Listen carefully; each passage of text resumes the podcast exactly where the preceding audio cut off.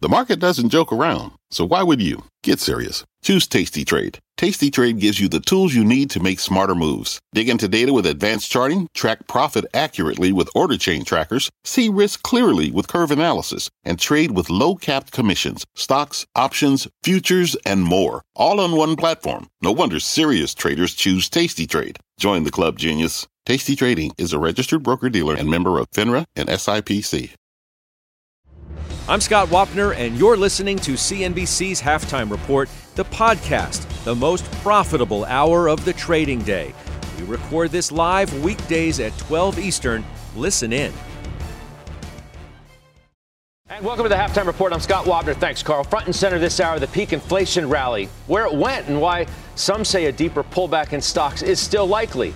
We'll debate that with the investment committee. Joining me for the hour today, Jenny Harrington, Joe Terranova, Steve Weiss, Pete Najarian, the co-founder of MarketRebellion.com. Let's go to the wall. 12 noon in the east. There's stocks right now. We're red across the board. There's bond yields though, 284. That is what the 10-year is now yielding. Joe, I'm serious. What happened to this peak inflation rally? I mean, I, I thought the PPI came out the market was like, all right, this is as bad as it's going to be. Stocks totally mm-hmm. rallied. Mm-hmm. Then Thursday came, and we didn't have any follow through. And then Friday was a holiday, and here we are. What happened? Since the inflation report, the price of natural gas is up 23%. The price of oil is up 10%. The price of cotton is up 9%.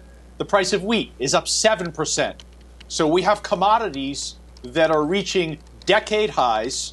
Corn, $8, highest level since 2012. Natural gas approaching $8. Peak inflation? Doesn't look like it to me.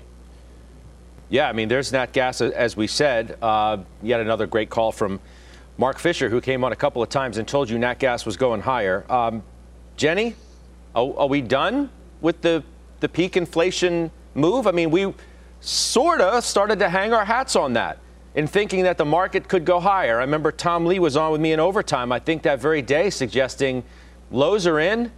This is fine. Remember Scott Minerd last week?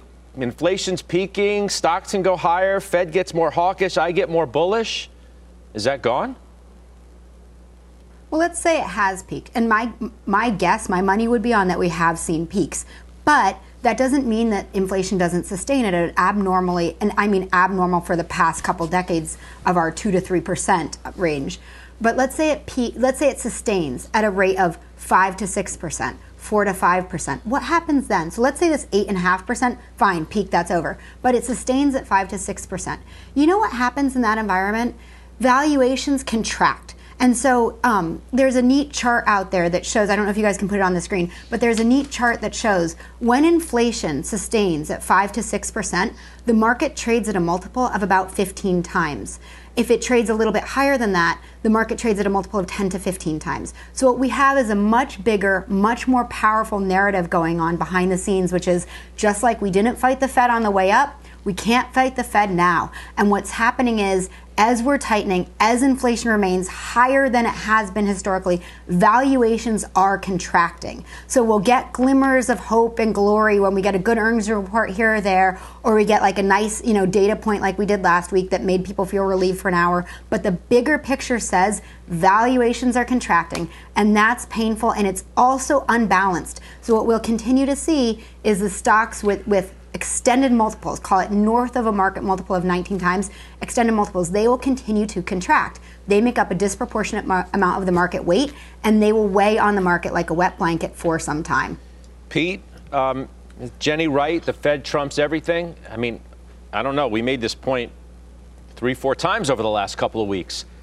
If you tell me don't fight the Fed when they're got the fire hose out of, of liquidity, in the market, but then you're telling me, well, you can fight them on the way on the other way because we know, we all know that it's it's coming and it's in the market. That doesn't work.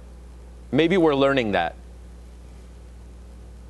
Yeah, I, I think we are slowly, uh, not very fast, but slowly. People, I think, are, are learning that. I think last week, I think the most important part of the week, and Joe just hit it exactly on, and this is something we brought up last week was, okay, peak inflation. All right, well, maybe.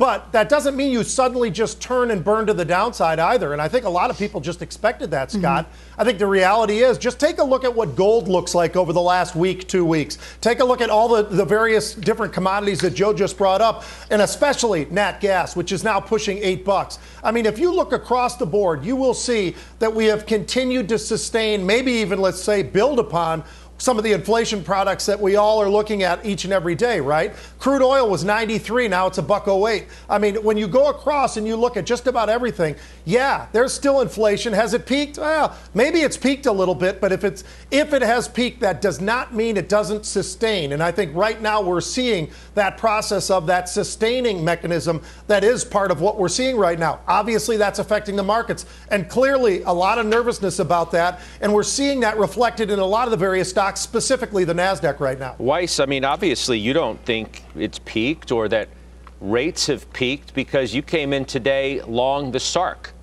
which shorts the ARKK. Uh, right? So you must think the rates continue to go up, multiples, especially on higher multiple stocks, continue to uh, compress, and that those stocks, the Cathie Wood ish stocks, continue to go lower. That's correct, nor do I think inflation is the only problem. But let's talk about inflation. If it has peaked, what does that mean? Does that mean the Fed's going to say, just kidding, it's coming our way, so we're not going to tighten? Of course not. We're still in an emergency Fed funds environment, meaning that rates were set when we went into the pandemic and they haven't come up meaningfully. They were set when we went into the housing crisis and have yet to come up meaningfully from there. So Fed's going to keep tightening because pure and simple, our balance sheet can't continue to be so upside down. But inflation and the Fed are one problem. And the reason why I bought the the the SARK uh, last week is because what also is worrying the market is Putin. What if Putin does use chemical weapons? What if Putin does use supposedly tactical nukes? That's going to be a pretty bad event for the market. And then let's talk about earnings. So earnings will come under pressure. And we've seen what happens when earnings are good. Today you're getting relief in the banks, but last week we had good numbers from from B of A, from uh, rather Goldman, and the stock traded lower. So if that's what happens when earnings are good, what's going to happen when earnings are going to be poor, when margins are under pressure? So the market's not going up. I don't think that was a peak inflation rally. I think that was a bear market rally, and we're still in a bear market. So I would use those rallies if they're meaningful enough to to sell, liquidate some positions. Joe, I thought earnings were going to save the day right? I mean, I keep hearing that earnings are still good and they're they're going to be good and even though earnings growth is expected to slow, not enough to make a big dent. The economy is so strong. Companies are going to be doing just fine. Earnings, earnings are going to be great. Doesn't matter. Revenue growth is also going to be good, but if you're going to get margin compression, and that's exactly what you're getting, if you're going to get tepid commentary uh, on a part of a lot of the companies that are reporting, then what you're going to have is that earnings overall that are not going to broadly exceed expectations. And I think this earnings season is about that. You're going to need to see the collective exceed all of the expectations. Oh. And if you have inconsistencies where you have a Bank of America that tells you, well, lending looks really good, but then you have a JP Morgan that's telling you, well, things look troubling, that's not going to be enough. Wait, so, okay, so um, just good enough is not going to be good enough. Like a whew, sigh of relief. It wasn't as bad as the worst could have been. That, that's not going to be good enough? No, there's, there's too many headwinds for us right now. You've got a technical breakdown uh, from last week for the S&P 500, where we're now below all the ma- major moving averages. In terms of inflation, listen – if you have a fever and it peaks at 103, and one week later you have 100, you still have a fever. And that's going to remain stubbornly high. It's going to be things like golf balls, which, trust me, I know I lose a lot of them, a glass of wine, a trip to the veterinarian. So there's, there's this confluence of headwinds. You need some form of a tr- overtly bullish catalyst to elevate beyond that. Where do I find that? I mean, Jenny, you look, even Look, Mike Wilson, right? Morgan Stanley, he's been among the most negative strategists on the block. Uh, he says today that earnings aren't going to save the day. But even he thinks that around 4,000 on the S&P is fair value. At least that's what they've been focused on. That's a 10% pullback ish from from here. Does sound reasonable? Could we deal with 10% from here and then we sort of see where the landscape sits, see where valuations are, see what the real earnings picture is, what the economy looks like at that given moment, see what the Fed's talking about? I think I think it is reasonable, and I think when we talk about earnings saving the day, it goes back to magnitude of what expectations to the downside are. So so far, I think it's like 75 or 76 percent of companies that have reported have beat. When we say earnings save the day, what does that mean? Does it mean it saves us from being down 20 percent because they actually exceed? Does it mean Yeah. it saves the day because Yeah. we're only going to be down 10 percent? What if I said so I would what if actually I say said earnings. yeah? What if I said that's exactly what it Yeah. means? I think so. And so I would say, yeah, I think earnings will save the day. And I think the strong consumer will save the day. But that doesn't mean that the market's going to be up 16%. All it means is we're not going to have a real bear market where we're down 20%. Because actually, underlying all this tightening and all these na- nasty things, we have we have a strong economy. We have strong consumers. We have strong corporations. So yeah, earnings will save the day, but that doesn't mean what it used to. It doesn't mean the market's going to rally up 15%. It just means it's not going down as much as it could otherwise. Okay, so our next guest says that. Hey, The- S- yes, Weiss. Sorry, Scott. Yeah, I was just going to say the, the talk on the consumer being strong is going to be short lived from here. Not with nat gas prices raised going where they are, not with uh, with oil going where it is, not with prices on clothes and food going where it is. The consumer's not going to be that strong. The consumer's going to be fighting to stay alive, as a large segment of consumers are right now. Not the one percent, no offense, Joe, that hit golf balls and drink wine, but the ones that want to f- put food, food in their table. And that's the issue. The consumer won't be that strong, and it's a 70% driven consumer economy. It may not so be let's as- just stop talking may, about it may, that. It may not be as strong, Weiss, but it may not be as weak as as some suggest. I mean, let, us not forget about where wages have been going as well. So, all right, not that they're keeping up with the pace of uh, broader inflation on, say, food and, and stuff like that, and energy, but nonetheless, right? I mean, that that could have an impact too. Jenny, you wanted to say what, and then we, then we're going to move on. You took the words out of my mouth, but just take what exactly you said, Scott, and add $15 trillion of cash burning a hole in consumers' pockets. Yeah. So, add that to the consumer It remains to be seen as to what degree the, the consumer is going to slow down, uh, if at all. Our next guest says the major indices could be setting up for a deeper pullback, and the S&P may may break below 4,000. Let's bring in Jonathan Krinsky, He's the chief market technician at BTIG. So you got to. It's good to see you. You got to help me figure this out because you you originally were saying, yeah, we could go below 4,000, but then I felt like you were wavering on that and almost moving away from it. And now I feel like I read your note today, and here we go again. You're calling for a, a break below 4,000 is likely on the S&P. Help me understand that. Yeah, so really what we've had, Scott, is this, as we know, bifurcated market. You've had defensive uh, bond proxies like Staples, utilities, um, you know, those, those high dividend paying stocks have been doing extremely well, along with the commodity plays, the inflationary plays. And that's been the relative strength of the market. And then on the other side of the of the spectrum, you've had um, the high growth names and the deep cyclicals, banks, semis, uh, software, you know, home builders, those eh, right. And so the strong names have continued to get stronger, but they've gotten to a point now where they just you know we really can't defend them tactically anymore. When you look historically, they're just so stretched relative to their 200-day moving average. Um, you know, we highlight a name, Archer Daniels Midland. It's been a great name we've liked in the past. It's now 40% above its 200 day. If you go back and look over the last 20 or 30 years, that's about as, as extreme as it gets for a name like that. So we're seeing a lot of those defensive names really kind of at the um, the apex of what we would say is their is their uptrend. But then on the flip side, you're not seeing any uh, of the beaten down areas really able to muster much of a rally. They, they have a bounce for a day or two and then they give it all back. And so ultimately, that leads us to, to the belief that the strong names are, are probably going to catch up to the downside to the weaker names. And that's really what gets your final uh, capitulation on the, on the index level. So you'd be a seller of some of the defensive names, the staples, utilities, and some of the other areas of the market that have really run hot?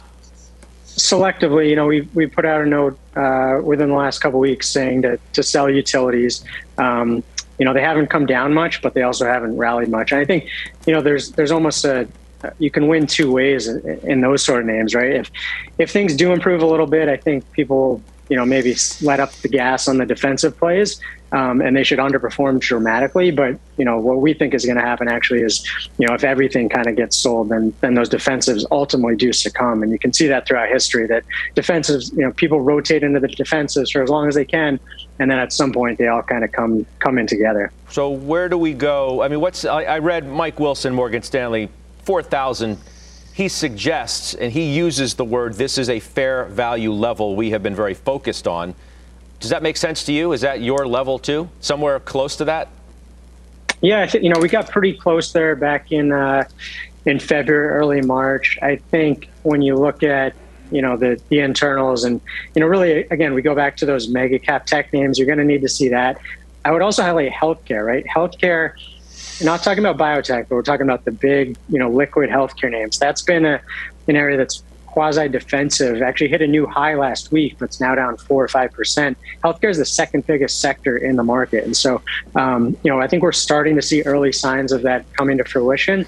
Um, but you know, yeah, you're going to need to see those big cap tech names really really break down a little bit to get that 4,000. We're going to keep it brief today, Krinsky. I appreciate it, but I want to keep things moving. I'll talk to you soon. That's Jonathan Krinsky, BTIG. So, Thank Joe. You it brings me to you. I'm looking at Thanks, you know not defensive areas of the market clearly, um, but playing offense into where you know, in, at least at commodities go. I'm looking at two new moves you have, and I'm looking at the fact that both of them hit new 52-week highs today uh, from the ag space. Mm-hmm. Nutrien and Bunge. You bought Bunge again. You yes. bought Nutrien. Both stocks hitting 52 week highs today. Both have been on huge runs over the last three months. Both have had huge runs over the last 12 months. Why does it continue for both?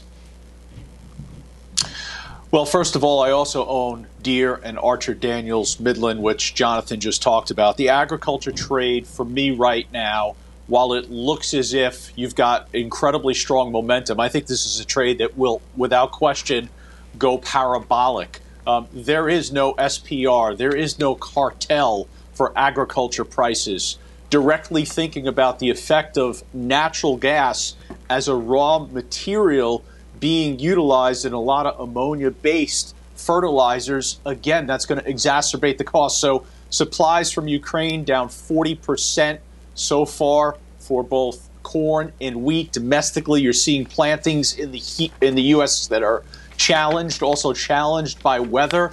Scott, I'll tell you whether it's Mosaic, CF Industries, which I don't own, or the names I bought today, Nutrien and Bunge, I think the exposure to agriculture is one that you have to continue to stay with. Even even at I'll these levels, those positions. even at these levels, even I mean, at you are literally levels, buying them at I, their highs. Absolutely, I do not see a resolution on the supply side that is going to be able to see some form of reversal. Can you get a correction in these names? Yes, you can. Buying opportunity. I am talking about a peak in all of the agriculture names. I don't see that fundamentally, and that's why I have no problem buying them up here. Okay, good stuff. Um, on a valuation, by the way, by the way, Scott, yeah. on a valuation basis, you're not talking about an expensive sector. I'm looking at Bunge, for example, their, their EPS is 13 and a half. Their price to sales is less than a buck. Um, all right, so let's do this. Let's take a quick break. We come back, we talk about Twitter. Why? Because Pete is making a move there, and I want you to know about it. Plus, former CEO Jack Dorsey, he is ripping into the board. We're going to debate the whole thing, and we'll do it next. Old Dominion Freight Line was built on keeping promises. With an industry leading on time delivery record and low claims rate, we keep promises better than any other LTL freight carrier because we treat every shipment like it's our most important one. Visit ODFL.com to learn more. B2B selling is tougher than ever, and we feel your pain. If you're struggling to close deals, consider giving LinkedIn Sales Navigator a shot. This sales intelligence platform helps professionals like you engage high value customers drive higher revenue, and increase sales performance. Sales Navigator also guides you in targeting the right buyers, highlights key signals such as job changes or which accounts you should prioritize, and uncovers hidden hot prospects so you can find those buyers that are most likely to convert.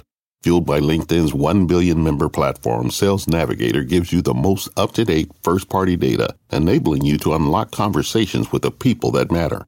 Right now, you can try LinkedIn Sales Navigator and get a 60 day free trial at linkedin.com slash halftime report. That is linkedin.com slash halftime report for a 60 day free trial. Let LinkedIn Sales Navigator help you sell like a superstar today. Just go to linkedin.com slash halftime report and get started. All right, the Twitter saga continues as the board adopts a poison pill. You got Jack Dorsey tweeting criticism of the board. The stock was down, now it's up nearly 4%. As we're still trying to figure out where this is all going, Pete, and you bought Twitter calls out to October. I did. Well, that's a long way out. Yes, sir.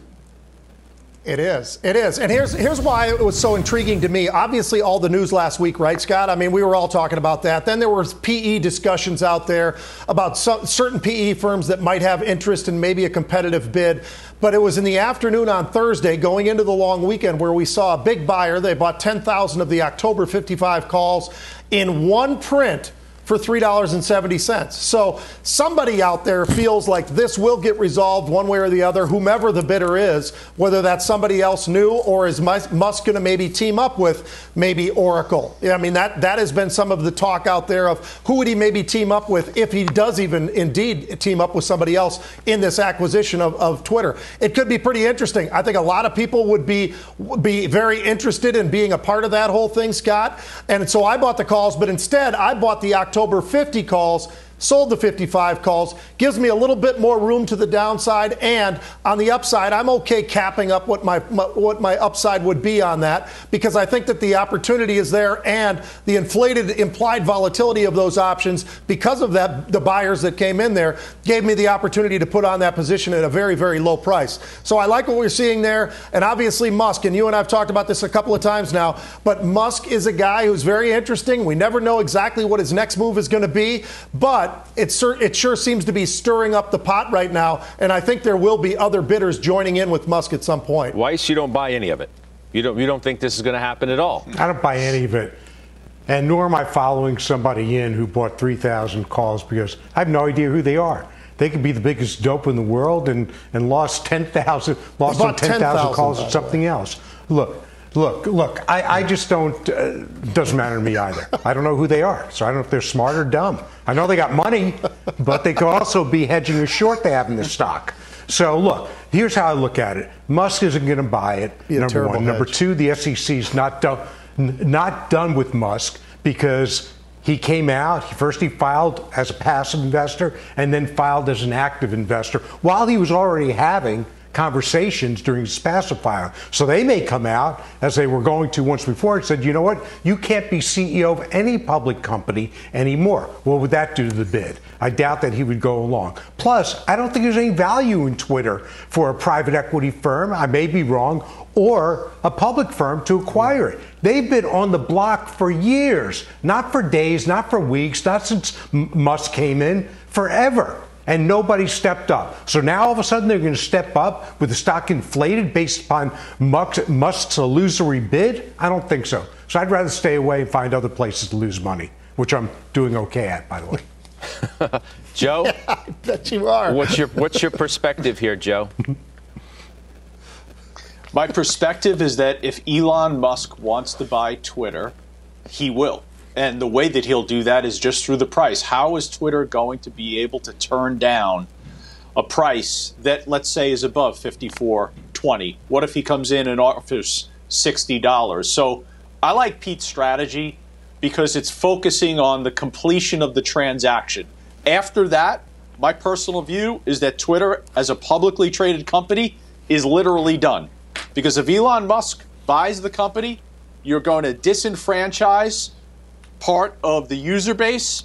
And if Elon Musk doesn't buy it, aren't they going to disenfranchise feeling, part of the user aren't base. Aren't they already oh, feeling disenfranchised part of the user base? Uh, hundred percent. But this now just raises it to a, a crescendo.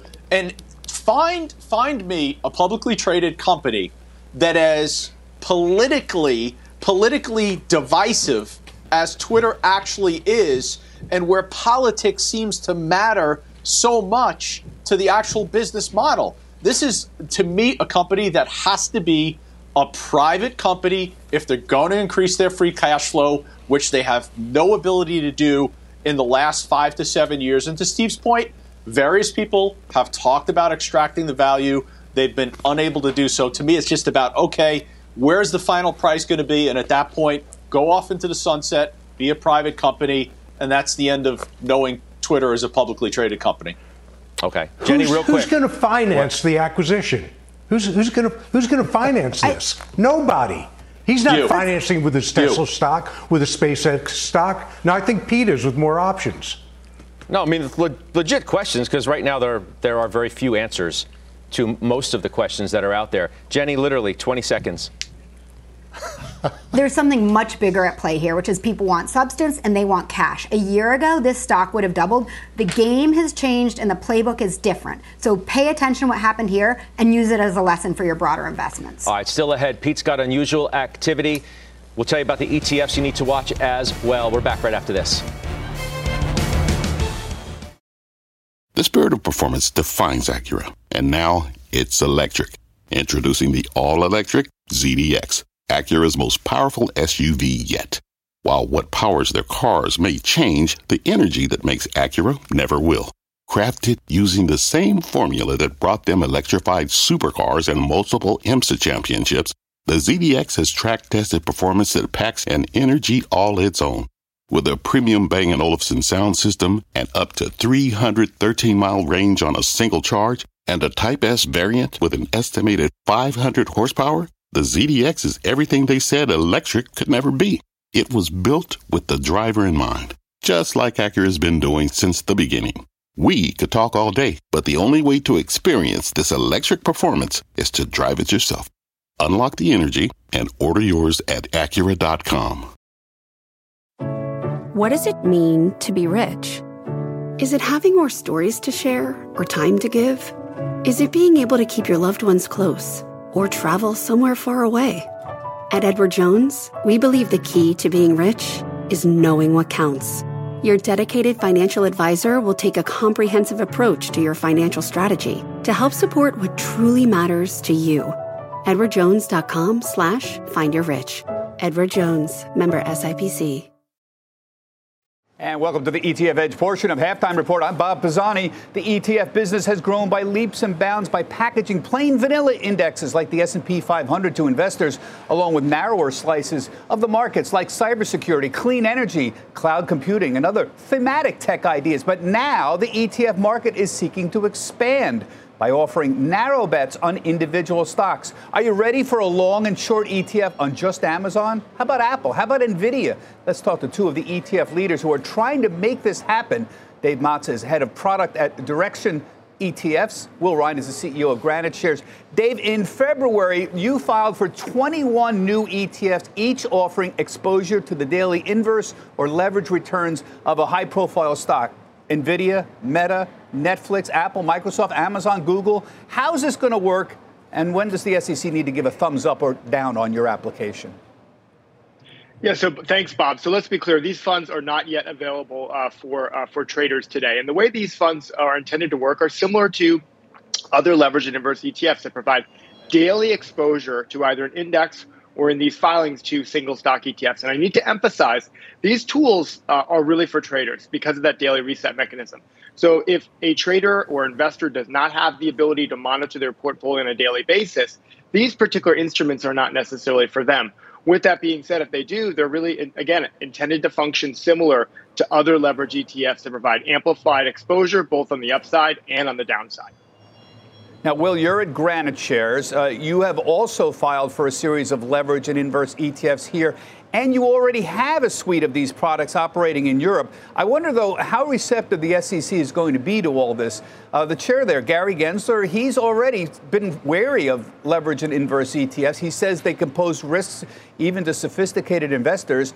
Um, can you handicap the odds the SEC will even approve these products? Well, I think as Dave said, Bob, that um, you know the good news is these products, the structure at least, has been around for many, many years, and people are very comfortable with how these products work.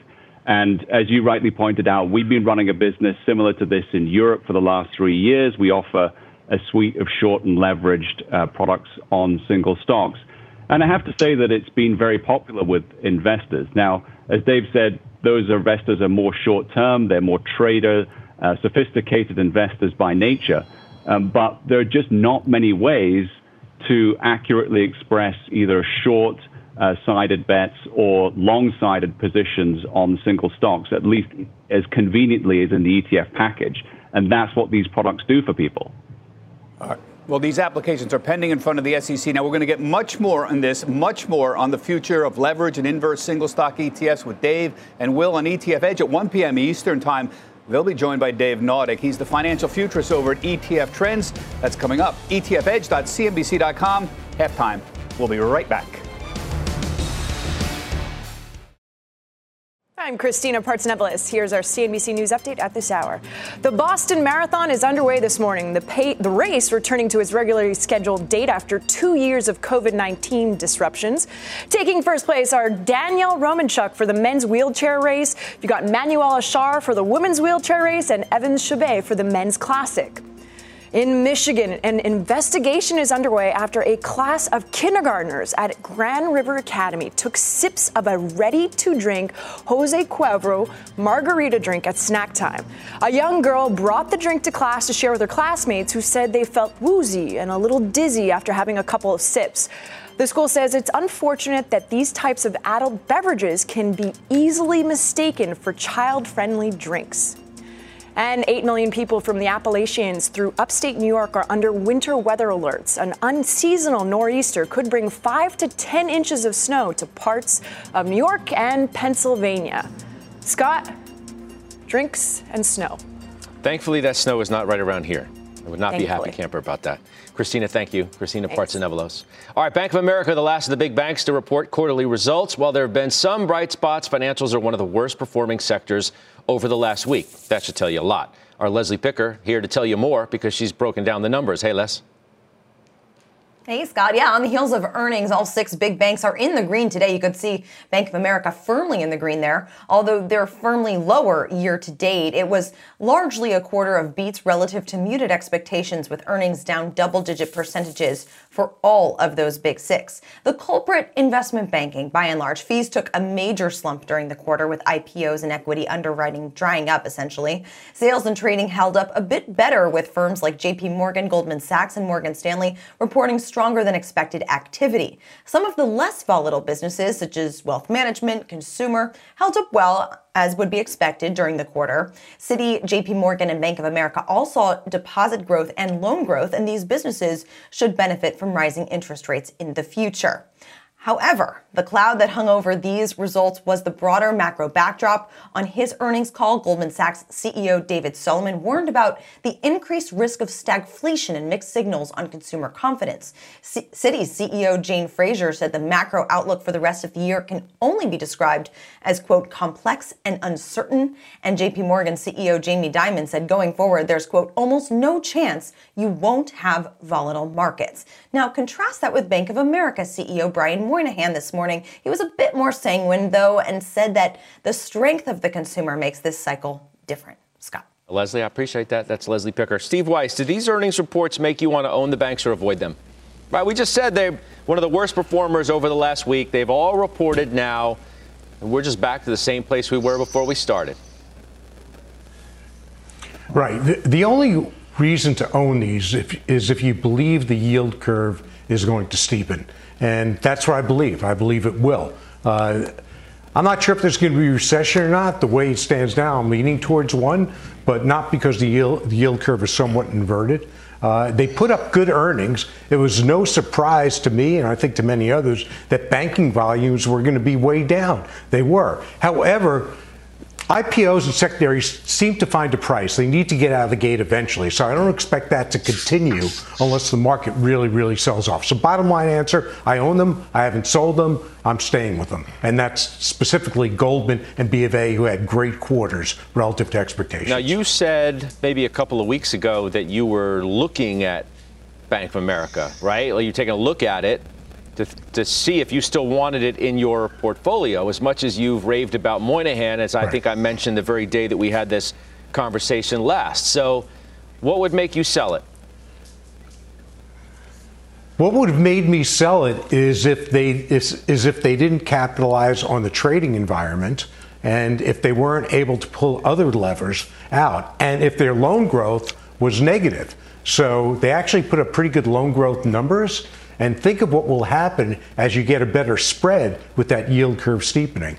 So if they missed on other areas in addition to missing on banking, which wasn't their fault, then I may have taken some off the table. Okay. But it was also price dependent. And the stock, when you and I spoke, the stock was about 10% higher than it is now. Okay. Uh, Joe, you own Bank of America and Morgan Stanley. Mm-hmm. Same question to you. Do these reports make you want to still own the banks or avoid the banks? Makes me want to own the two that I own, Morgan Stanley and Bank of America, because they were able to perform uh, with trading revenue, zero days of trading losses. That, that's a pretty good uh, quarter. Now, I wouldn't go out and seek additional exposure in financials. And the one bank that I think everyone is looking at right now is JP Morgan and kind of wondering if you don't own it, well, why not buy it? And I think the concern there is and the reason that ultimately at some point I would sell Bank of America and Morgan Stanley is if we in fact begin to see credit losses. Credit Jamie Dimon for going out and building reserves, 902 million in reserves to kind of protect against inflation and the war in Ukraine and the potential credit losses. But but I think ultimately the path for financial institutions is going to be traced out upon whether we begin to see these credit losses and how much of these banks actually going to have to build in reserve for potential losses. Pete, you own bank, you own Goldman, you own U.S. Bancorp, and you sold calls in Citi and Wells Fargo.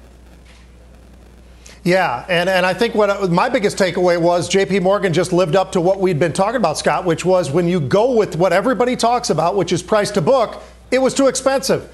It was two times price to book. And, and then you look at Goldman Sachs at one times price to book. And you look at everybody's got exposure at different levels. Some are banks, some are more obviously on the trading side. And that's like Goldman Sachs. Joe's got Morgan Stanley. I like what Goldman Sachs is doing and the fact that they got so cheap. They're about half the value, book value of Morgan Stanley even, even today as we stand. So that's why I'm in those names. I, I think that they're, they're less expensive names. Bank of America, I compare to JP Morgan. I'll put Goldman Sachs up against Morgan Morgan Stanley right now. That's why I've picked what I've got. And I like the regionals to some degree. That's why I've got that U.S. Bank exposure as well. Speaking of, Jenny's all about the regionals New York Community Bank, Umpqua Holdings, KB Financial, Nordea Bank. So, what I like about the U.S. regional banks in this environment is that in the environment where we're in, where, where Jane Fraser said it is complex and uncertain, you can look at the regional banks. You can look at New York Community Bank, you can look at Umpqua, and you can know exactly what their interest rate exposure is. In the case of Umpqua, they fare well in a rising rate environment. In the case of New York Community, they'll struggle, but once they close the deal with Flagstar, then they become less less um, or they become more immune to rising rates and actually benefit from them. I like that level of granularity. In a complex and uncertain world, I do not want to own the big banks where there's massive uncertainty. Like you read Bank of America's report and they say, oh, we had no Russia exposure. You read JP Morgan, they have Russia exposure. Steve, to your point where you said you only want to you only want to own those in a rising rate environment, like no, they have all these different businesses. Some some benefit from rising rates, some are hurt by rising rates. There's too much complexity. This is not the environment where you want to own overly complex businesses, and that's what all the rest are. So stick with your transparent regional banks right now. All right, coming up, we're going to talk Rivian shares. They're down 50% since going public just back in November. Phil LeBeau got a rare look inside the challenges facing the EV maker. We'll talk about how the committee is playing that space. Plus, CNBC is celebrating Financial Literacy Month. Here's contributor Tim Seymour with how we can help your, our youth prepare for their bright futures ahead. Young people in this country are our most valuable assets. This is my daughter, Sky. And as a parent and an investor, teaching her how to plan for her financial future and set goals. It's about instilling a value set, and it's about helping her become independent and charting her own path in the world. Well, the challenges continue at Rivian. Shares are down nearly 80% from their 52 week high. It continues to deal with supply chain concerns. Our Phil LeBeau recently got an inside look at the company's production plant in Illinois. Joins us now. What'd you find, Phil?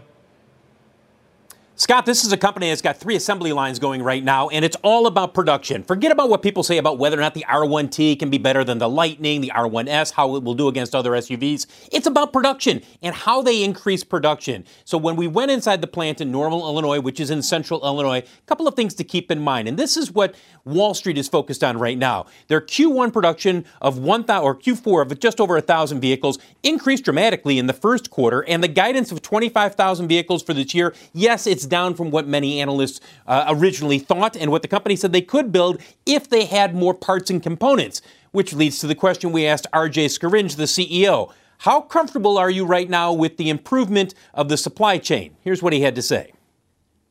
I'd say you know high 90% we feel really really good about. It's the it's a small percentage of parts that are constraining our ramp, and whether those are harnesses or semiconductors, um, those are the areas we're laser focused on to make sure we expand our, our, supply and therefore expand how many vehicles we can produce. What they report when they report their Q1 results as well as Q2 deliveries, that really is what's going to move this stock. We've talked about this, guys. There's no shortage of demand. RJ talked about this. They've got 83,000 uh, orders for their vehicles. That extends them through the end of 23. The industry in the U.S. is expected to deliver more than 2.2 million electric vehicles by the end of 25. That'll be the annual sales that's expected by then. And as you take a look at Rivian, Lucid, and Fisker, there is combined between those three companies combined over 131,000 orders. So demand is not the question. It's a question of ramping up production, and for that you need the chips, you need the harnesses and a few other things, and then we start to talk about over the next couple of years battery supply and battery cell supply. That will be the next challenge, not only for Rivian, but all the EV automakers. Phil, as part of that, the, the biggest challenge is the smallest percentage of parts that they need are arguably the most difficult to get, and the ones they may have to wait yep. the longest for. The semis, as you said, right. I know harnesses are important too, but come on, let's not kid ourselves. It's all about the semis. No, it is mainly about the semis. There's no doubt about that. And RJ feels more comfortable about that supply for the industry overall. But let's also be clear here. You have heard other auto executives say in the last year, oh, we're going to be fine by the end of the first quarter. Ridiculous. Everybody in the industry admits that this is going to extend into 23. So that is going to be a constraining factor, not just for Rivian, but for all of the automakers. We're seeing a gradual improvement, but it's going to take some time, guys. The pie's just not big enough. You need more foundries building more chips allocating more chips to the auto industry. All right, good stuff. Phil, thank you. That's Phil LeBeau. Pete, you, you know the pain um, pretty close, right? You own Rivian Calls. Yeah, yeah, there's no doubt. And there's full pain there, Scott, because those absolutely disintegrated not long after I bought them. I still own them, but they, they're, they're unsellable. Tesla, on the other hand, I, I, you know, it's all about supply chain, right? As you were just talking about with Phil. I think that is the most important key. And you were talking about semis. That's obviously it. And I think that's the advantage at times that Tesla might have. That's why Tesla is not that far off of those highs back in November when it was 1200 or just this past March where it was 1100 bucks a share. I still think it has a potential to get get there at a very, very rapid rate under the right circumstances in the market. All right, good stuff. Pete has unusual activity after this quick break. Yeah. Don't go anywhere. All right, Pete, what you got for unusual today? You know, Scott, we started off the day and we were talking about oil and the price movement we've seen there, natural gas. How about uranium? These re- uranium stocks have been on fire as well. Cameco is one of them. It's been going to 52 week highs, it feels like almost every day. It was trading around $31 a share today. We had a buyer of 4,000 of the September 32 calls. They also hedged that by selling the 40 calls against that. But it's those 32 calls, they bought 4,000 of those for about $4.60, Scott, buying a lot of time for this uranium stock to make another new high, hopefully. XBI is the is the next one. We're talking about the biotech spider. This is interesting because I normally won't go into an ETF, but this one really did capture me. They bought 20,000 of the May 95 calls here for a little over a dollar. What makes this interesting is this is a biotech uh, ETF that actually the largest percentage ownership is a one and a, underneath the one and a quarter percent. So very, very diverse when you're looking at this name. Lastly, I'm going to give you NVIDIA. Now, this one we talk about all the time. We see these size buyers walk in. 24,000 of the this week's expiring on Friday, the April 22nd expiring 220 calls were bought today for anywhere call it somewhere close to three dollars. So we're seeing a lot of buyers. We were just talking about chips with Rivian, Tesla. This is another one of those biggies, Scott, and we talk about this one all the time as far as automobiles and everything else. That's why I think we're seeing this kind of call activity today in Nvidia. All right, three for I appreciate that, Pete. Thank you. We got final trades coming up Thanks. next. Yep. Are you following the Halftime Report podcast? What are you waiting for? Real debate and actionable advice from the investment committee, plus unusual activity and more. Look for us in your favorite podcasting app. Follow the Halftime Podcast now. Hope you join me in overtime tonight. That man right there, Tom Lee, Bryn Talkington, Adam Parker, Casey Newton, Alex Kantrowitz. We're on top of it all. But I'll see you with Tom Lee overtime, 4 o'clock Eastern, just a few hours. Delta got upgraded today to a buy at UBS. The price target goes to 53. Steve Weiss likes it because Steve just recently bought Delta, right, Steve? I did. It's, it's been doing well for me also, and I bought it because I'm doing a lot of traveling, and the planes are packed, the airports are packed, and it's going to be a great summer for airplanes for those who can afford to travel. Okay, give me a final trade if you don't mind, Steve. Cash. Just haven't changed my view. Still have cash. Okay. Jenny Harrington. IBM. They're reporting tomorrow, but I think it'll be tame. 5.2% dividend yield trading at 13 times earnings. Okay. Uh, stock got upgraded last week. We're going to see what they deliver. Pete Najarian, what say you? Continue to see it yeah, I continue to see a lot in the energy space. I'm going to give you Energy Transfer, ET. I think this is a name with all that natural gas that Joe and I were talking about earlier in the show. Pipelines everywhere. I think this thing's going higher. I'll tell you, that nat gas story uh, is something. It's over 8 bucks as It we is. speak, 803 according to my machine. Joe, I know you've been watching it closely as well. Yeah. Yeah, it's not peak inflation. That looks like surging inflation to me. And now that places the entire natural gas board all the way out February of next year above $8. My final trade is ONEOK. That's an Oklahoma based natural gas company that I own in Joe T. All right, so we think that it's going to continue to go higher again, above 8 bucks for nat gas. Guys, good to see you. I'll see everybody in overtime. Thanks for watching. You've been listening to CNBC's Halftime Report, the podcast. You can always catch us live weekdays at 12 Eastern, only on CNBC. People today can spend half their lives over 50. So it's good to be financially ready for what's important to you as you get older, like a family vacation. Or starting your dream business. Welcome to Connie's Coffee. How may I help you?